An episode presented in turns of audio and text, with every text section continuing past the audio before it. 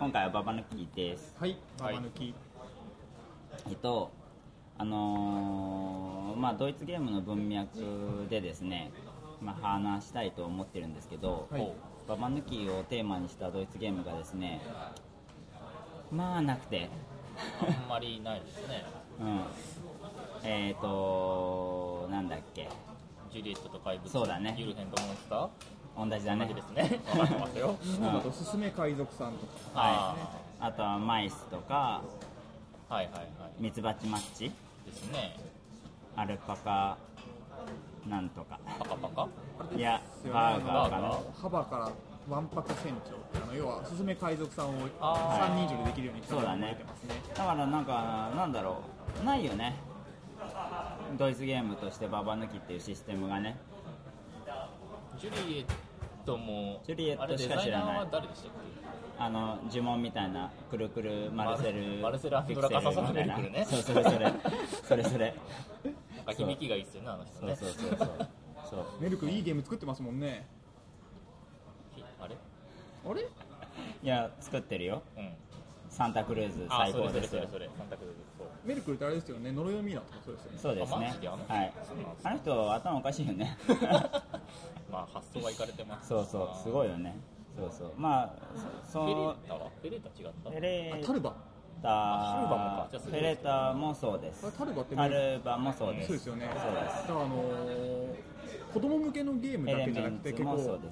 アブストラクトよりなガチガチなゲームまで。っていうかそうなの、そこがよくわかんないっていうか、すげえなっていう、わかんないんだよね、こういうゲームっていう感じじゃないじゃん。多彩な感じですね。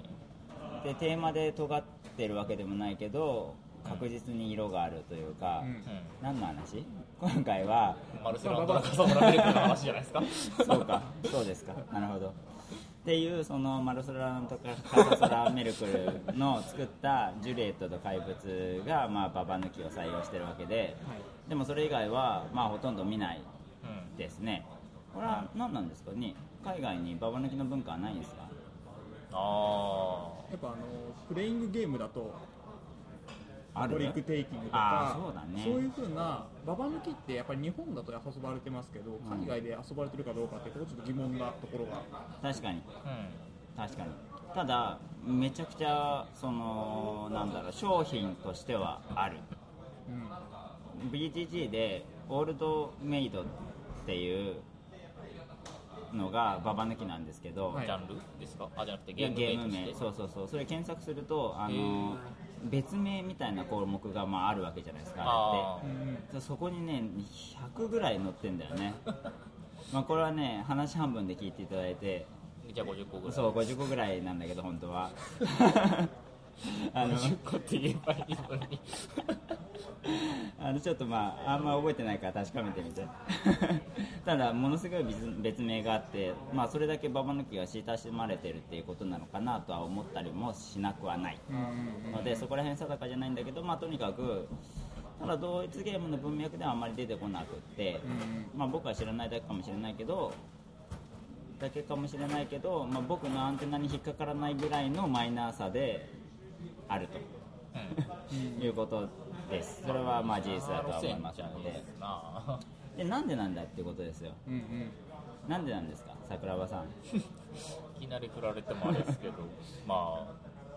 ゲーム性の問題とかになるんですよね。ゲーム性とは。ゲーム性について語っちゃいますか。あれだよね、運しかないっていうことですよね、ババ抜きについては。やっぱ読み合いとか悩むところとかっていうのはないんですよね。裏向きのカードから1枚取って、それでたまたま当たったから手札が減ってきた。そうだね。というだけのたまたまの偶然っていうところしかないのかなっていうところがありますね。ある。たださ、楽しくないかっていうとさ、なかなか楽しいわけですよ。一喜一憂はします。そう。で、だからババ抜きのいいところっていうのは、そのババを持っている時のドキドキ感とか。相手がどこにババを置くのかみたいな、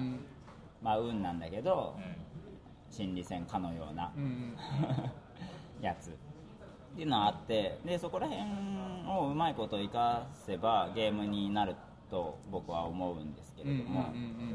で犯人は踊るがかなりそれに近いことをやっていて、それに近いことというのはババ抜きの楽しさをうまいことをゲーム化するっていうことですけれども、犯人は踊るって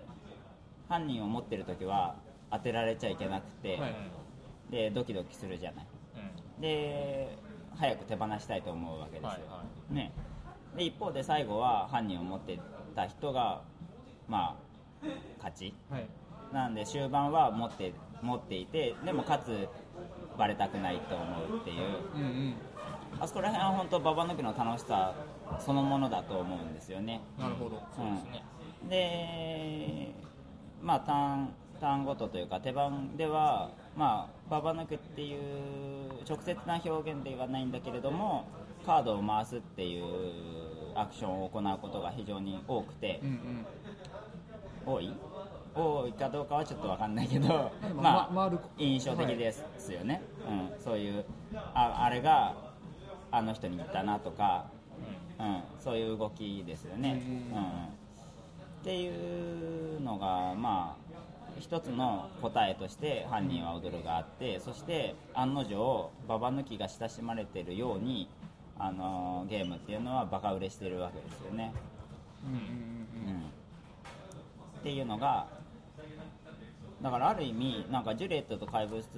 と比べるとなんかはるかに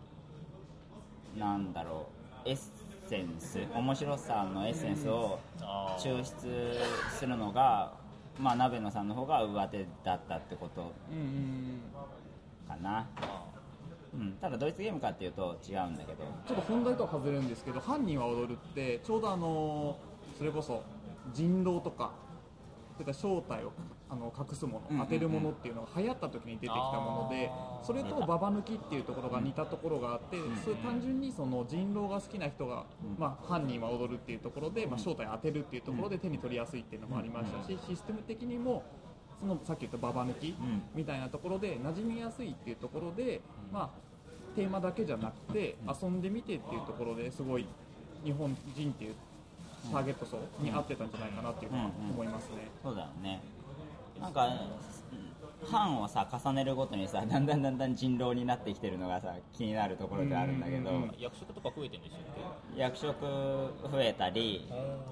人狼の役職がそのまんま入ってたり、誰が犯人か分かる、そうそう、目つぶって薄目開けて一人はその人だけがその犯人を確認できるとか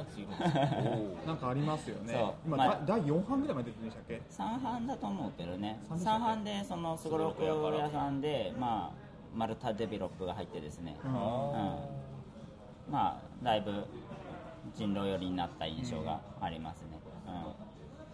初版はだいぶシンプルな形で、陣営っていう概念もなかったし、陣営も最近あるんですか？そうそう、2班からかな、陣営がありますね。うちのなんだろう、陣営はなかった気がしますけど、そうそう、だからなんかババ抜きっていうところからどんどん遠ざかりつつはあるんだけれども、まあそもそも鍋野さんがババ抜きを意識して作ってたかどうかは全然わかんないけどね、そうですね、まあ偶然かもしれないんだけれども、で一方ですね、ジュリエットと怪物っていうのはババ抜きっていうその運ゲーですよまあまごうことなく運 100% のゲームなんですけれども、そこをどうしたらゲームになるのかっていうのをまあ考えたわけですよね。カードを引く際に情報があればそれは運ゲーじゃなくなるわけで、意思がね入るわけじゃない、何を引くかっていう。であれはジュリエットと怪物っていうのは並べ方、手札の持ち方ですね、がある決まりに沿って並べなくてはならないというのがありまして、そうですね、まあ、具体的に言うと端っこは低いカードにしてねみたいなことなんですけれども、まあ、一番端っこ一番高い数字するっていうのもありで、要は一つのカードから見て必ず小順高順っていうのが成り立ってるような、分かりづらいですね要はでも数字がガタガタになるような並べ方ができないっていうところで、そうだから一番端っこを取って3だったら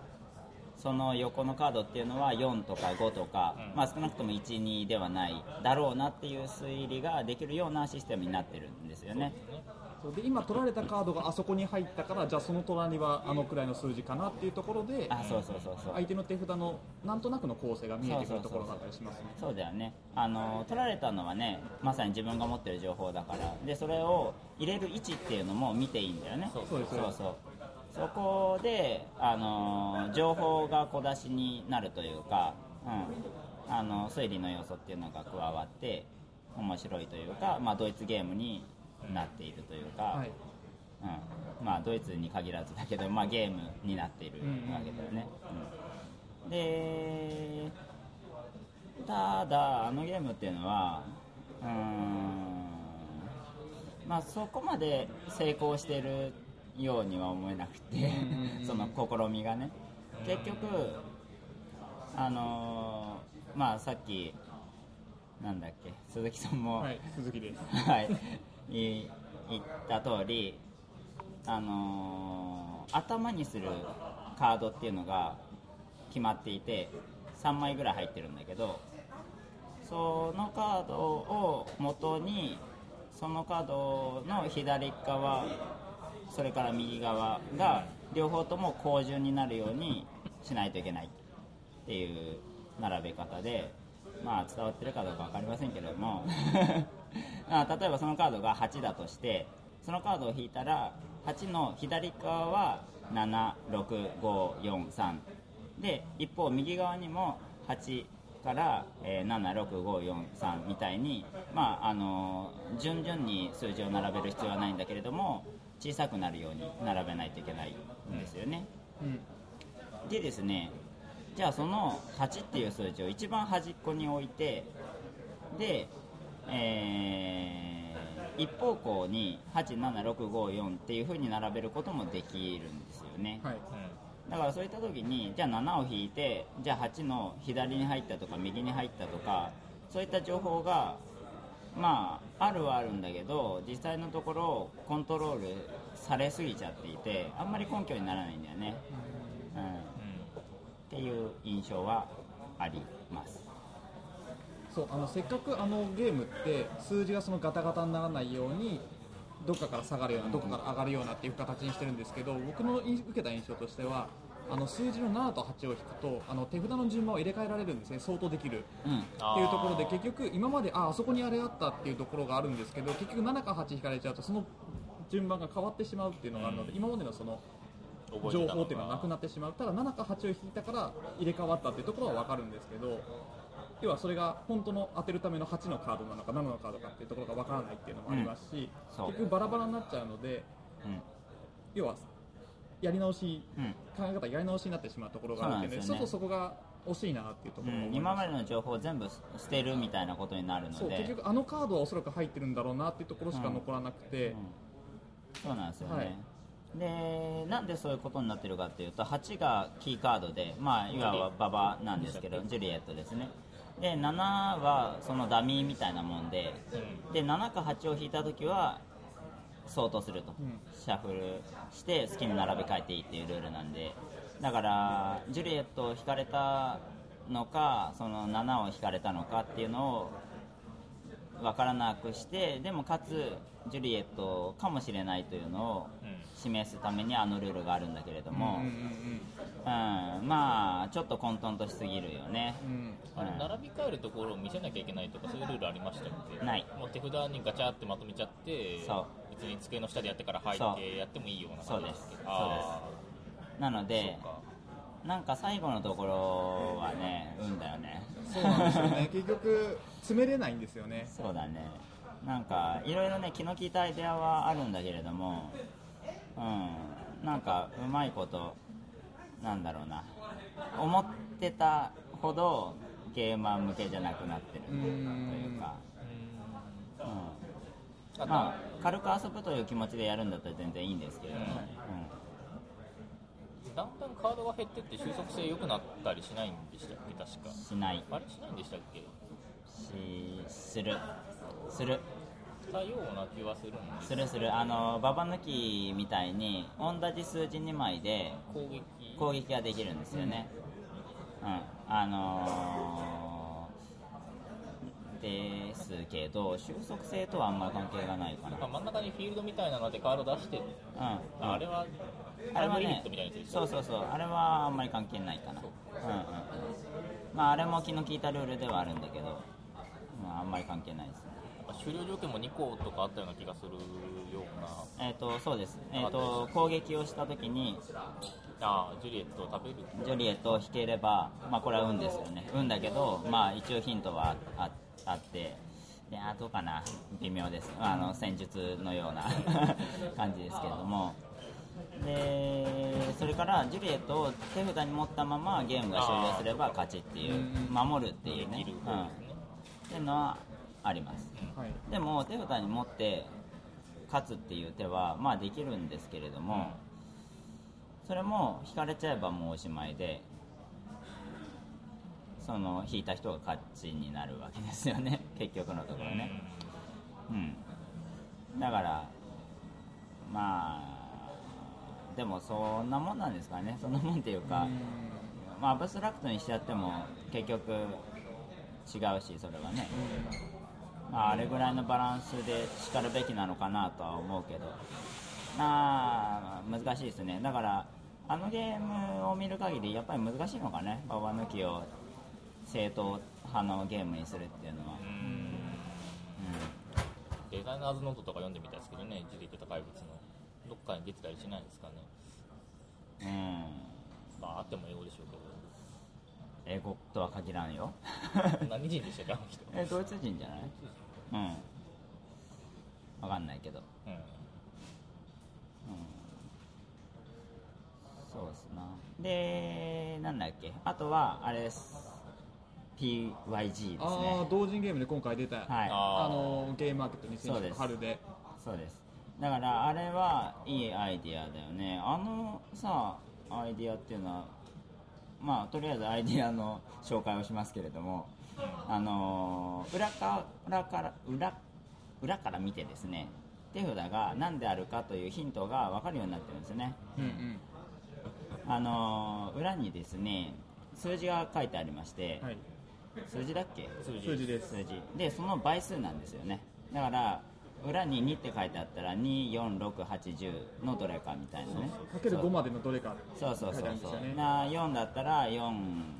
8、12、16、20のどれかみたいな。なんであれはちょっといいアイデアだなと、いうか、当然といえば当然なんだけれども、ババ抜きの単純な運じゃなくて、そこでどれを引くかっていうところを考えさせられる要素が入ってるっていうところがカードの裏面からありますよね。だからジュリエットと怪物はその相当させないっていう部分で、その並び方をルールを持たせることで引くときにヒントになるようにしたんだけど、今回の PYG についてはもう裏面にヒントがもうあるっていう形だよね。あれもいいアイディアですね。ただゲームとしてはあんまりそれがうまいこと機能している形にはなってないんだけれども、でも単純なババ抜きよりもやっぱ考えさせられるところっていうのがあるので、やっぱりちゃんと作られてるっていうところはありますね。あれちゃんと作られてるかどうかっていうのは人によるだろうけれども、そうですね。ただアイデア自体はすごくよくって、なんだっけ、たまにあるじゃない、トリックテイキングゲームとかで裏面から見て数頭が分かるみたいな、ありますね。ああいうのの応用だとは思うんだけど、どういう経緯であのアイデアが出てきたのかはもちろん知らないけれども、あの解決方法っていうのはなるほどなっていうね、デザインとしての工夫というか、いいアイデアですねと思いましたね。他はどうですか？ババ抜きのシステムが入ってるんですか？なんかババ抜きってさ、要するにその運 100% で引くところに意思の介在の、好きというかなんだそこにあって、うん、でそれをどう料理するかっていう意味で、うん、結構作品ごとに絶対工夫しないと無理じゃない、うん、ババ抜きだと、まあ、ゲームとしては、まあ、なかなか厳しいわけで、はい、だからそのババ抜きを見るとゲームデザイナーってこういう風に工夫したんだなっていうのが分かって面白いんじゃないかと思ってこの回をやったわけですよ、うんうん、どうだろうなまあいいや。他なんですかね、マイスやりましたね。あ、やりましたマイス、うん、マイスはどういう工夫があったんだっけ、なかったかなマイスはでも要はババ抜き引く人がいますよね、はい、で引く人がまあ手番をやめた時に自分の手札と今引いたカードを他のプレイヤーに渡すっていうところがあるので、どのプレイヤーがあのカードを持ってる、うん、で要は引いちゃいけない、まあ要はアウトのカードっていうのが、まあ、規定の枚数あって、うん、あの人に何枚渡したからじゃあ他の人には確率的にあのカードは少ないから引いていいんじゃないか、うん、安全なんじゃないかっていうところで考えるところがあったりしますよね。ただそれ一周するとほとんど状況変わっちゃうからね。まあ状況は変わるかもしれないですけど、何がどこ行ったとかはある程度ないね。であの人は今こうなってるからこれを考えて多分ここに入れたんじゃないかみたいなのはないね。あれそうでしたっけあ、さっきあった。今その渡した人が引かれたかどうかっていうところの状況によるところはありますよね。一周してまた状況変わっ自分が要はその引いちゃいけないアウトのカードを渡した人、その人から他の人が引いてないってなると、あの人はじゃあ持ったままだからちょっと危険だなと。そうそうそう。っていうので毎回状況変わるわけではないっていうのは。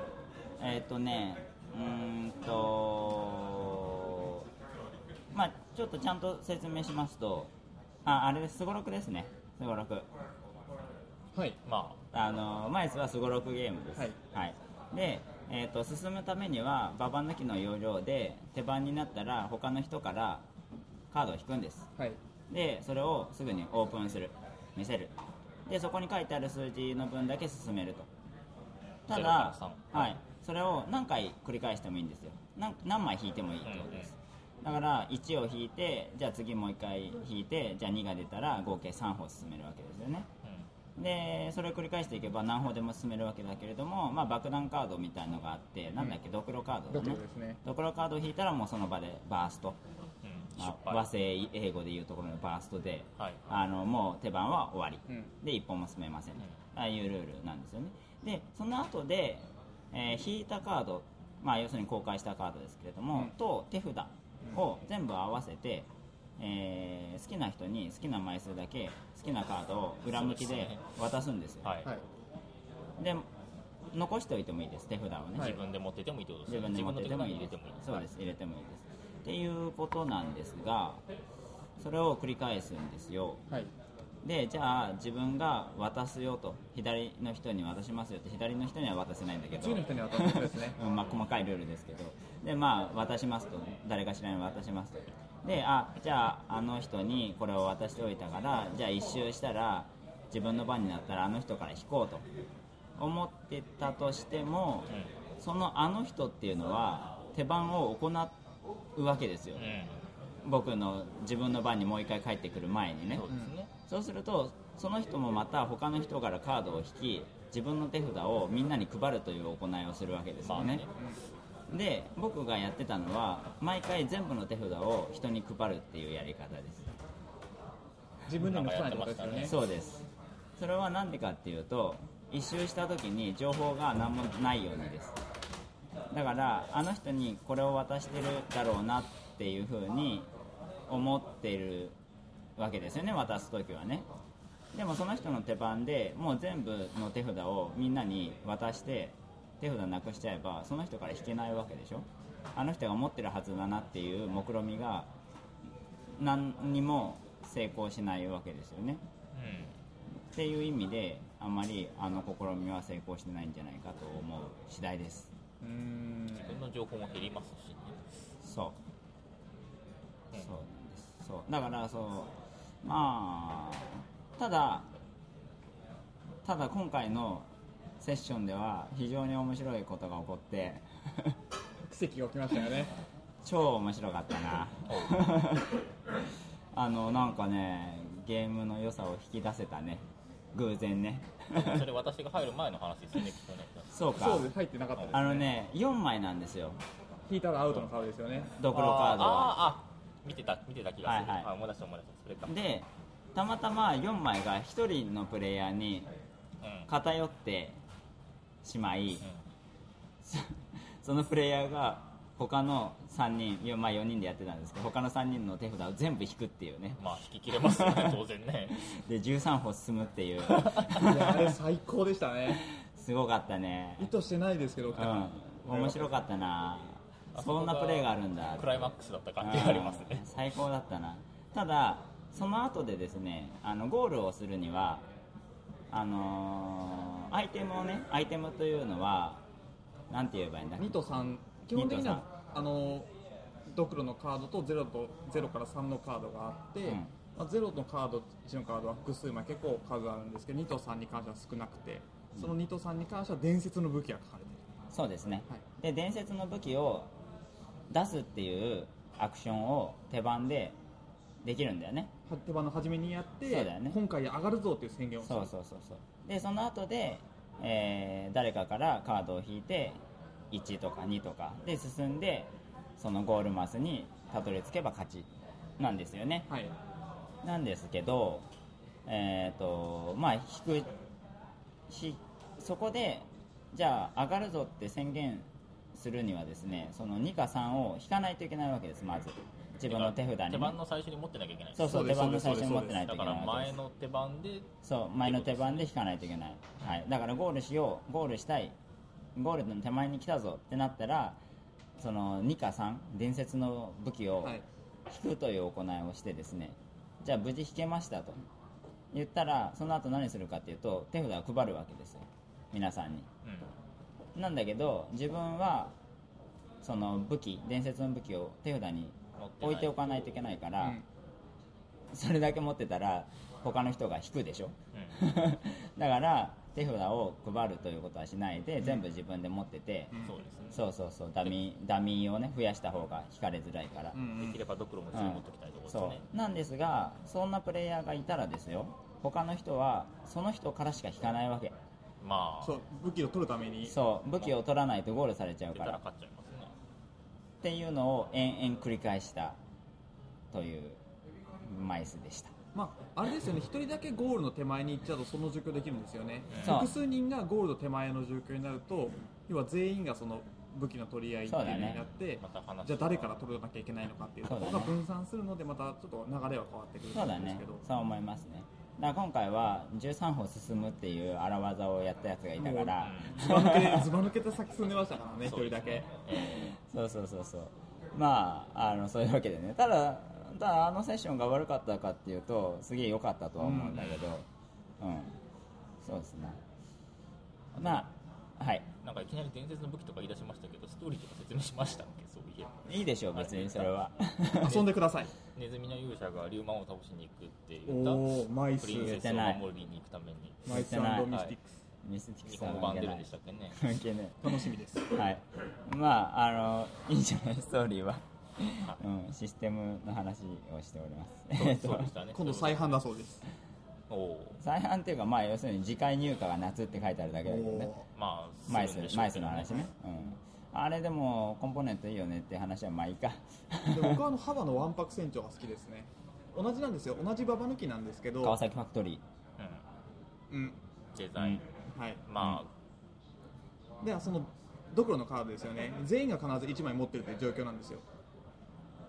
はい、で進むカードありますよね、1とかありますよね、1から3とか、マイスと同じように。ちょっと待ってごめん、やったんだけど、結構はるか昔の話で、はいはい、もうほとんどマイスと同じです。なるほど。ドクロのカードっていうのを進め海賊さんもスゴロク屋さんが出してるもんね。そうです、あれを3人用で遊べるようにしたもん。でもあれをそうルールを作ったのはハバが勝手に足しただけで、ハバが勝手に足して、川崎さんが驚く。まあ、あそこら辺からもうなんか契約ちゃんとしようぜみたいになったよね。何ですかそれで。で、はい、まあ、ドクロのカード全員1枚は必ず持ってる、はい、あれもすごろくですよね。はい、そうです。でマイスでいうその0から3までのカードっていうのは引いて手番を終えたら誰かに配るんじゃなくて引いたプレイヤーが全部引き取るんですよ。うんうんうん、でそうすると手札が1人多い人いますよね、うんうん、で要はその人からたくさん要はその人のカードを取るとたくさん進める可能性がある。まあ、いっぱい持ってます、ね、そうです、いっぱい持ってるので、うん、ドクロを引く可能性って低いんですよ、うん、ああそういうことね、はいはいはい、だからたくさん引けるっていうところで、うん、じゃあもう1枚引こうもう1枚引こうってだんだんドクロを引く可能性が上がっていくんですよ、うん、じゃあどこでやめるかっていうところですごい悩ましさが出てきて、うん、いやあの人だと 33% だけどあの人だと 25% っていうところで確率の話になってきてね幅のゲームをそのような遊び方をっていうのができるんですよワンパク戦場ってマイスだとドクロが誰にやるかっていうのが分からないんですよ、はいはい、正直分からない。でも、うん、わんぱく船長だと全員そのドクロを1枚必ず持ってて、うんうん、で手札の枚数で複数枚のうち1枚必ずそのアウトのカードっていうのがあるので、うんうん、あの人と何パー、うんうんうん、アウトあの人と何パーアウトっていうところでちょっとギャンブルチックなところで楽しめるところもあるんですよ。ああなるほどね。そうだからもう引くのやめた方がいいっていうところもちょっと考えるところがあったり。そうだね、ババ抜きをギャンブルゲームとして捉えたっていうことですよね。はい、うんうんうん、そうだね。僕ね、ババ抜きをバーストにするっていうアイデアはちょっとなんか自分自身には全然なくて、うんう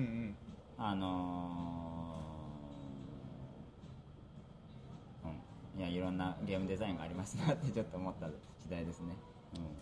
ん、今の聞いてちょっとタイムボムを思い出したんですけどあんまり関係ない。タイムボムね、僕やったことないから分かんないんだよな。お多分好きですよ。あ僕好きですよ。なんか人狼みたいなって聞くけどね、はい、6人までの、うんうん、2はやったことないけど2はやったことあるけど別のゲームですね、みたいですね。いいと思います、触れなくて、うん、まあ今回のあれとは外れる。いやまあそもそも1の方も合ってるか分かんないんですけど1の方ちょっと分かります。僕好きなので。どんなんなんですかタイムボムって。あれは招待隠匿でスワットとテロリストに分かれて、まあ、テロリストがいわゆる狼側みたいな感じなんですけど、はいはい、自分の目の前にまあ目的はまずテロリストは爆弾を爆発させたい、うん、スワットはそれを阻止したいっていう感じで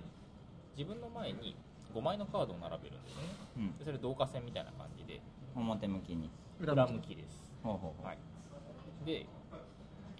カードの内訳はボムが1個だけ。これ切ったらもうドカンです、うん、はい、爆発しちゃいます。それをめくったら的なこと。そうですね、テロリストの勝ち、はいはいはい。であとは爆弾解除のためのセーフみたいなスワットが引きたい、うん、あサクセスか、そうですね、うんうん、でそれを5枚かな、うん、確か全部集めれば、うん、スワットは勝てる、うん、であと残りはセーフっていうまあ、うん、カスっていうか外れ、うん、みたいな感じですかね、うん、どっちの得にもならないっていうか、まあ、テロリストは得することが多いのかな。まあまあそれはいいとして、うん、それがランダムで入ってるんですよね。それは手札なんですか。初めに配った後に全員見るんですよ。要は自分の手札がその自分の配られたカードは何かっていうのを全員確認して、はいはい、で構成を覚えておくんですよ、うん、でシャッフルして裏向きで自分の前に置いておくんです。中身の構成分かってるんですけどどこに何のカードがあるかって分かんないというか、自分でも分からない、そうなんだ、はい、でその状態で、まあ、手番をあとは回していくんですけど、うん、まあ、完全に時計回りってわけじゃないんですが、うんまあ、それはいいとして、うん、あなたの持ってるその右から2番目のカードを切りますみたいなことを言って、はいはいはい、じゃあ表にして、はい、じゃあサクセスだったやったねみたいな感じになったりとか、うん、セーフだったかみたいなことをやるわけです、うん、でなるほど、まあ、そこに至るまでに当然人狼的な招待員とかなんで、うんまあ、うちにはサクセスが2枚あるからぜひ切りに来てくださいよとか、はいはいはいはい、そういうことを言ったり、まあ、もちろんそれは本当のことじゃなくてもいいわけですけど、うん、言ったりして、うん、っていうようなところもあります。はいそれは確かにババ抜きといえばババ抜きか。ババ抜きの要素はあると思いますね、さっきの話の流れだと。そうかな、違います。そうか、まあそうかな、そうだね、そうかな、どうかな、難しいところだな、自分も把握してないっていうのが、うん、でもババ抜きだって結局どう並べてようが関係ないわけでしょうという身も蓋もないですか。いや、ババ抜きをゲームにする工夫をしてるわけじゃなさそうだなって思ったんです。あ、多分別にババ抜きを進化させようと思って作ったわけじゃ全くないと思いますし、いや、まあ多分今上げてるゲームとかでも、まあ、犯人は踊るとかも、まあ、たまたま似ただけだとは思うんですが、いやそれって結局1枚でいいじゃん。何がですか？ボムだけにすればいいじゃんって話です。ボムかボムじゃないかでもゲームの肝としては成立するわけでしょ。その表にした時に、嘘だっていうのがはっきりバレないような形で5枚の確率っていうのが用意されてるだけですけれども、用意されているだけで、本質的にはただのブラフゲームだと思うんですよね。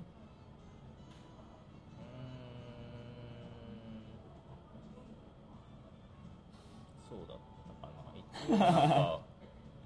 もうちょいまあまあ他のルールがあるってことですかね。いやなんか例えばね、それをじゃあスワットカードと、なんだっけ、テロリストカードを、じゃあ自分の目の前に置きますよと、で誰かの前のカードをめくっても良いですと。でテロリストの人はテロリストをめくったら勝ち、スワットの人はスワットをめくったら勝ちとかにして、でじゃあ誰めくりますかって言った時に俺対俺のをめくってくれよっていうのとやってることの本質は同じかなと思ったんですよね。その概要だけ聞いてですけどね。まあそれに近いようなことをやるときもありはしますが、そうするとなんか何枚の中から確率を考えて引くっていうことじゃないじゃない。なんかアクションとしてはまあババ抜きに近いかもしれないけど、なんだろうなシステムは全然違うというか、ババ抜き感の違いですな。そうですね、多分そうかな。あとはミツバチマッチじゃないですか。あれもごめんなさい、僕やってないんですけど、どういうゲームなんですか？やりました。一応。はい。女王蜂がいるんですけど、あれを最後まで持ってたら勝ちでしたよね。で、数字がまあ書いてあって、他の人から1枚引いて、で、まあ同じだったら全部手札捨てていって、最後の1枚女王蜂にしたら勝ちっていう風な形なんですけど、手札の構成。まあ、手札がそのいくつか数字があるんですけれども、まあ、それをさっきのジュリエットの怪物みたいに必ず数字を小数にするような形、っていう風な形で引いたカードを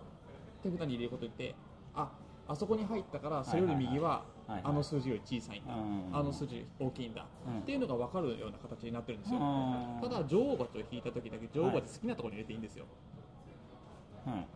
すると何が起こるかっていうと、女王蜂を引かれたプレイヤ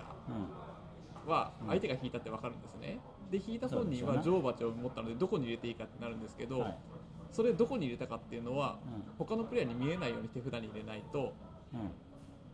バレるんですよ。誰に？もともと女王蜂持ってたプレイヤーです。ああ、それはね、もちろんそうでしょうね。なので女王蜂を引いた時って毎回必ずテーブルの下に手を入れて手札の場所を変えるっていうアクションが発生しちゃうんですよ。そうすると何が起こるかっていうと、他の6でもない数字を引いたときは普通にじゃあ組ができたから場に捨てると、手札に入れるってなるんですけど、女王蜂引いた瞬間だけささっとテーブルの上に手をやって、順番変えたりとか、そういうのがあるので、あいつ引いたなって分かるんですよ。それはでも一応毎回作る人をやればいいんじゃないですか。いやでもそれはそういうデザインでしょ。だからジュリエットもそうじゃない。ジュリエットを引いたなって分かるわけでしょ。でもあのジュリエット怪物で7と8ってダミーがあるじゃないですか。ダミーがある。女王蜂だけなんですよ。いやまあまあそうだけど、でもそれが面白さに寄与してんじゃないの？違うの？そういうことじゃないの？なんかあんまりテンポの良さを感じないとか。誰から引けんの？いや右の回りだけだったはず。ほほう。ジュリエットは確か誰でもいいんですよね。誰でもいい。そう。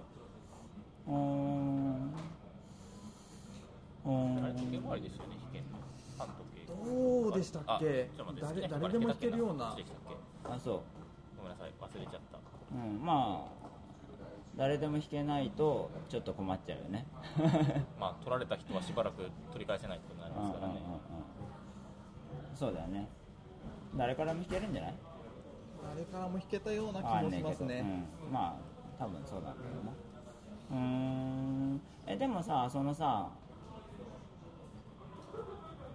そのものがどこにあるのかっていうのが分かった方がいいんじゃないですか。分からないと女王蜂あるのかなないのかな分かんないけどとりあえず引くかみたいになるわけだよね。あ、いいんじゃない。でも基本的にその数字のカードは入れるとこは決まってるので、はいはい、要はそこに入れたってなるとそれであのプレイヤーは今どこに入れたからあの右側は大体どの数字なんだ、うんうん、分かるんですよ、はいはい、でも女王蜂引くとその前さっと下に入れるんで下に入れてジャーッと変えるので、うん、そこで推理があるかないかっていうところの違いで、ね、女王蜂引いたのか、うん、数字のカードを引いたのかとかはっきり分かっちゃうんですよ。やべえ、何度説明されてもよくわかんねえな。いや、わかるよ、そりゃ。いや、でも別にいいじゃんってこと。むしろいいじゃんってこと。その方がいいじゃんって。そう、なんか遊んだ時はあれがそれがあったから、はいはい、なんか女王蜂引いたか引かないかすぐ分かってしまってあんまりだよねっていうふうな。それがデザインでしょ。なんだったら引いたよって宣言した方がいいと思うけどね。いや、そういうことだと思いますけどね。うん。いや、なんだろう、選べないならあれですよ。弾けるプレイヤーを選べないならあれですけど。選べました。選べます。お、IT1 個選べたらもうみんなであいつだっつって取りに行くわけでしょ。ただ気になるのはあれですよ。女王蜂をどこに入れるかシャッフルするっていうところだよね。まあ、シャッフルしないと、まあ、ゲームにならないから仕方がないかな。一応コッシーの忘れたけど他にも特殊能力を持ったカードがあって、はいはいはいはい、2枚その数字が手札に揃うと捨てて、うん、アクションが効果発動みたいなやつもいるんですよね。まあ、それでなんかヒントになるとかな、とかあったりするんですよね。そうなんだ。どんなのがあったか忘れましたけど。そうですか。そんなもんですか。じゃあババ抜き、うん、ババ抜きはでも今出たのは、並び順でヒントを与える、はい、それから裏面にヒントを書く、うん、それからバーストにして確率の問題にする、うん、この3つの解決方法がデザイナーから示されましたな。解決方法ってババ抜きを面白く紹介したりとかそういう裏テーマがあったんですか、これは。いやいや、今あるのとしてはそういうことですよね。そうだからもっと新しい路線に行くのか、もっとそこを追求するのかってところだと思うんですよね。まあ個人的な新しいアイデアを知りたいけどね。まあ、それはいろいろそっちのが見たいですけどね。ね、面白そうだよね。まあもちろんそれを昇華させるでもいいんだけど、うん、ね。うん。いや、なんか。ババ抜きってすごいね親しまれてるけど運 100% でそれでも楽しいし、それをなんかゲームに落とし込むにはどうしたらいいんでしょうかっていうのがはっきりと分かるじゃないですか。作品を見るとなんかシステム見る上で面白いなって思いました。ババ抜きとジジ抜きってあるじゃないですか。ある。俺ジジ抜き好きだったな。ジジ抜きがあれですね、分かんないやつですよね。そうジジ抜きと推理ゲームを足したら面白いんじゃないかって思ったのがあったんですよ、うん、はいはい、では抜かれてるカードをいち早く与えた人が勝ちようです、うん、はいはいはい。自分の番には引くか推理するかどっちかってことです。っていうの面白いんじゃないかなって思ったことがあったって、それだけです、うん、いや、それはちょっと分かる気がします。わかる。それはね、わかるけどね。手なくしたら勝ちじゃなくて当てたら勝ちです。わかるけど難しいよね、うん、ゲームにするのね、うん、トリックオブスパイがそういうようなことをやってるよね。トリックテイキングに抜かれた1枚当てるってことですよね、うんうんうん、でもあれの早解き合戦のことです。一回外したらもう負けですけど、あれは早解きじゃないんだな。そうです。要はワーカーを置くっていうところで、うん、まあ、早く当てるとかそういうところはあるんですけど、うんうんうん、そうだよね、はい、わかりました。なんか他にありますか、ババ抜き。そうそう、なんだっけ、お店に行きなさいだっけ。知らないです。なんだっけな。海外のですか。いやいや、あ、まあまあ海外は海外なんだけど、フリンチっていうゲームで、名前だけ聞いたことが、トランプゲームが元になってるんだと思うんだけど、なんか人を指定して4くださいとか言うの、そしたらその人が持ってる4を全部もらえるの。お、そういうのを手番ごとに繰り返していって、はい、なんかしたら勝ち、一番肝心なところが曖昧ですけど、うん、なんかでもそれもババ抜きみたいなもんだなって。あのトランプ多さでしたっけ？多さ、はい、はいはいはいはい、あれですよね、近いものっていうと誰か選んでスペードの何くださいとか、はいはいはいはい、手札に持ってる数字しか言えないんですけど、誰々さん何ください、あ、そう、なんかそういうこと、うん、セットコレクションな感じなんですか？いや、それで同じスートのカード4枚集めると、それでまあブックができたっていうところで、そのブックの数が一番多くは勝ちなんですけど、要は手札に持ってる数字のしか言えないんですよ。トランプでやるんですけど、そうトランプの、例えばハートの3を持ってたら、誰々さんスペードの3をくださいと、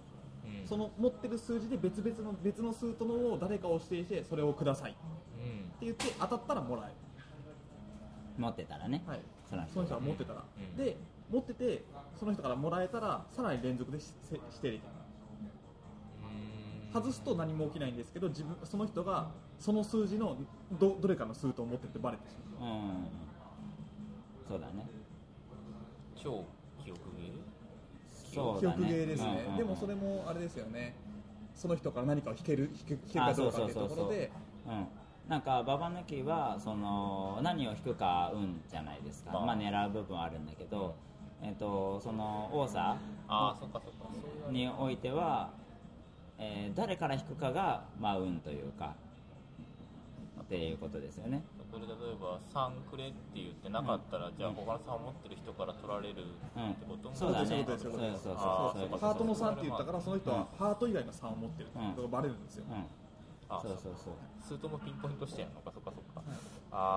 本当に記憶ゲームなんですけど、頭痛くなるそうですね、でもなんかその発言から透けて見える事実みたいのが面白いよね、反射みたいなのはいいですね、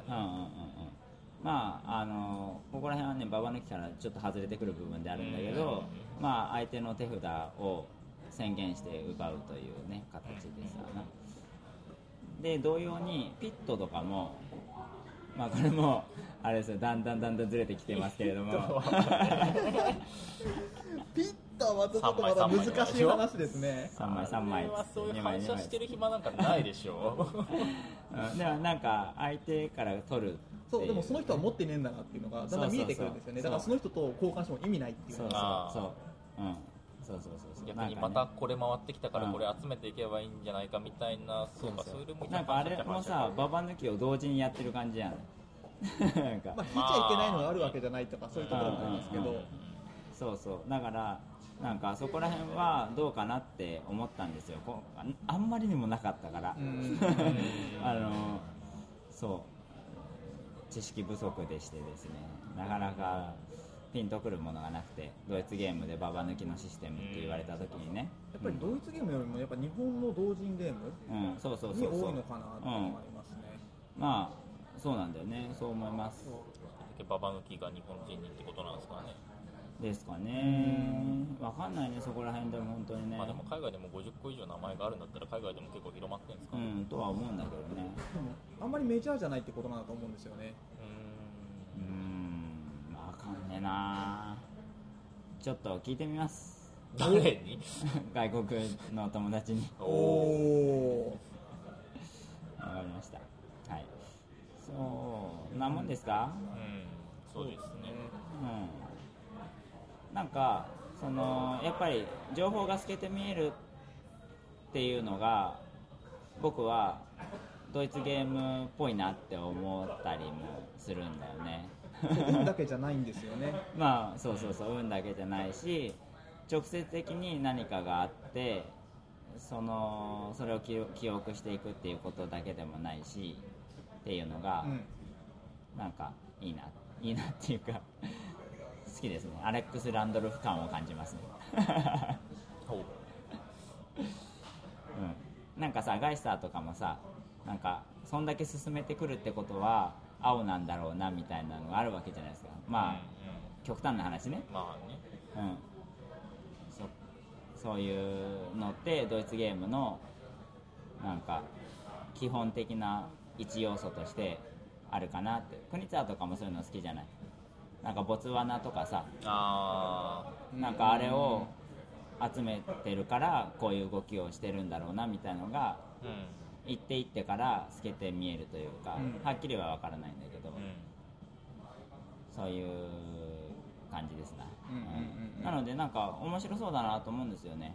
このババ抜きシステム。だから PYG も、まあ、正直ゲームとしてはそんな面白くないんですけど、アイディアがすげえいいなと思って、なんか特にさ、最近の国産ゲームってさ、アイディアガンガン出てくるじゃない、うんうん、ゲームとしてちゃんとまとめるっていうのはあんまり熱心な人はいないけど、うん、でもなんかいろいろなアイディアが出てて、なんか面白いなって思うことも多々あります、ね。はい、うん、以上。海外のゲームは少ないなっていうのは本当にそうだね、教えてください。そう、リスナーさんでもし何かあったら教えてくださいっていうのはありますね。こんなのがあるんだよって。そうだね、ツイッターとかで興味があります、うん、スピルテの。そうだね、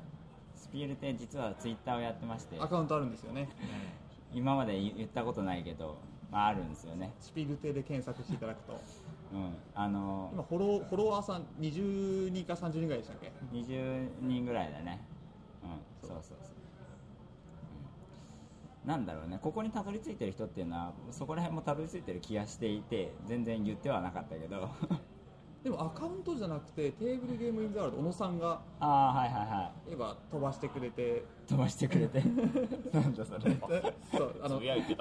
くれて、それからたどり着くっていうのがあるので、ツイッターのアカウントじゃなくて。確かに、はい、そういうこともあるかもね、うん、まあ大した情報配信してないけどね。更新したよぐらいは言ってるんですよね。更新したよしか言ってない。じゃあそういうことで。